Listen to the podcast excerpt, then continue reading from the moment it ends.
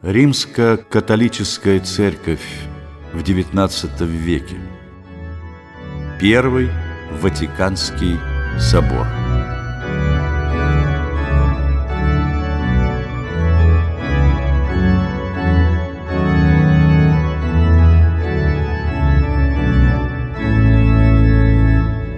В XIX веке римско-католическая церковь оказалась лицом к лицу с новым миром, в котором все большее влияние приобретала национально-освободительная борьба. События гражданской истории Европы сопровождались быстро развивавшимся прогрессом науки и техники. Начиная с французской революции, рабочее движение охватило множество европейских государств и поставило под сомнение существование церкви как незыблемой основы гражданского общества – церковь превращалась лишь в один из социальных институтов общества, которое развивалось по своим отнюдь нерелигиозным законам. И с этой новой реальностью нельзя было вести разговор при помощи отлучений и запретов. Церковь была вынуждена вступать в диалог с этим обществом. Первым главой римской церкви, который пошел навстречу гражданскому обществу, был папа Пий IX. Он вошел в историю Западной Церкви как создатель современного папства. Еще его предшественники считали уличные газовые фонари или железные дороги дьявольскими изобретениями. Пий же основывал банки и акционерные общества. При нем стали выходить многочисленные католические журналы и газеты. Именно при этом первосвященнике был поднят вопрос о папской непогрешимости.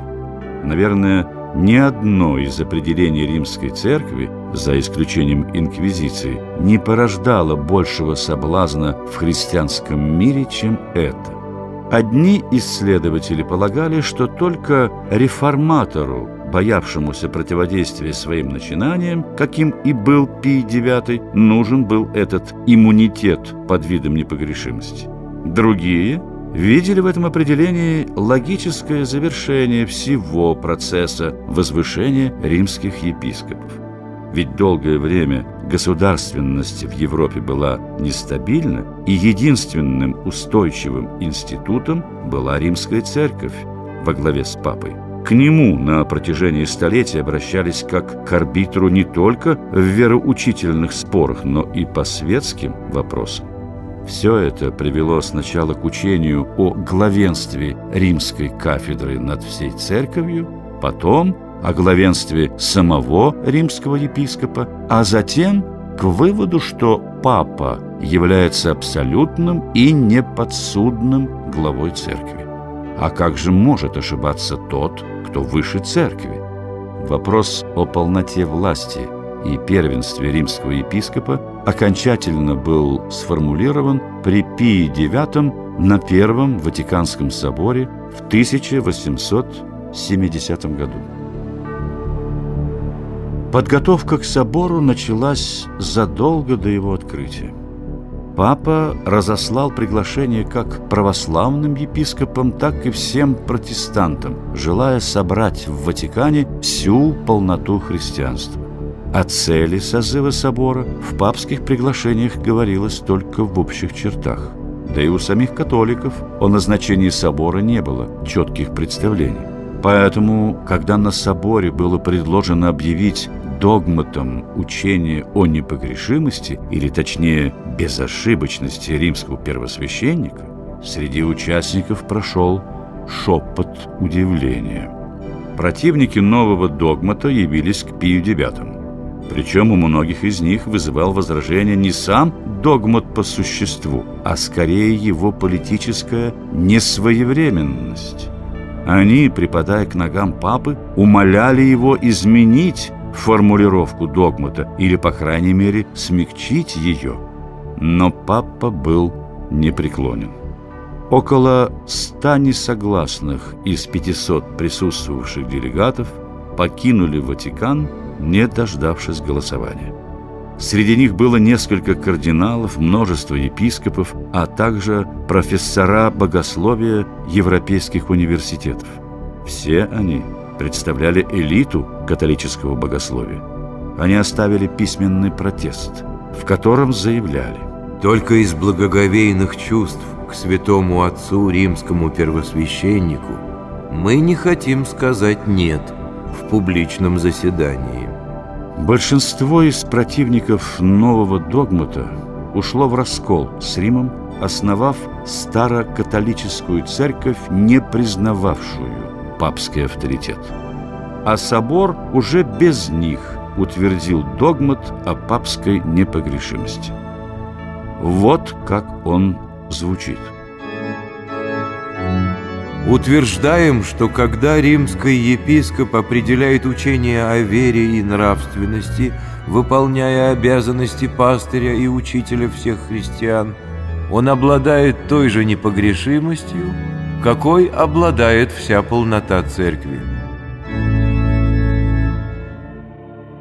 Оправдывая принятое определение, католические богословы делали акцент на том, что папа – является символом единства, и усиление его позиций поможет сохранить жизнь церкви. Однако обилие двусмысленности в определении вызывало множество недоумений. Ведь, по сути, большинство папских определений так или иначе связаны с вопросами веры или нравственности. И в любом своем определении он выступает как пастырь. Но Папа Пий – категорически отказался дать четкие критерии границ непогрешимости, заявив «Некоторые хотели, чтобы я разъяснил соборное определение еще больше и точнее. Я этого делать не хочу. Оно достаточно ясно». Таким образом, римский понтифик с принятием этого догмата обрел уверенность в прочности своей духовной власти. Власть же политическая перестала его интересовать. К тому же он лишился ее, не успев закрыть собор. Рим был захвачен войсками итальянского королевства.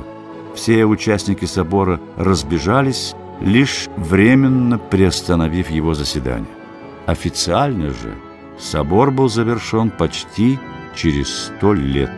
В середине XX века папа Иоанн 23 объявил о его закрытии. Папа-реформатор Пий IX скончался в 1878 году.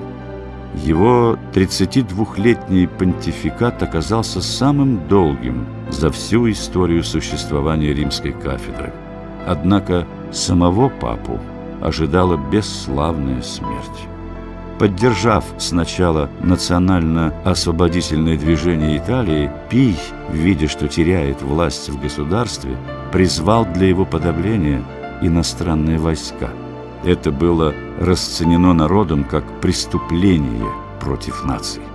Поэтому, несмотря на реформы и вполне успешный диалог с обществом, во время траурной процессии гроб с телом Пии IX был забросан камнями и лишь только благодаря усиленной ватиканской охране итальянцам не удалось сбросить усопшего с моста в Тибр. Догмат же о папской непогрешимости был категорически отвергнут как протестантами, так и православной церковью. Вот как отвечает на него окружное послание восточных патриархов. «Святые отцы научают нас, чтобы мы не по престолу судили о православии, но о самом престоле и сидящем на нем по божественным писаниям, по соборным уставам и по вере всем проповеданным.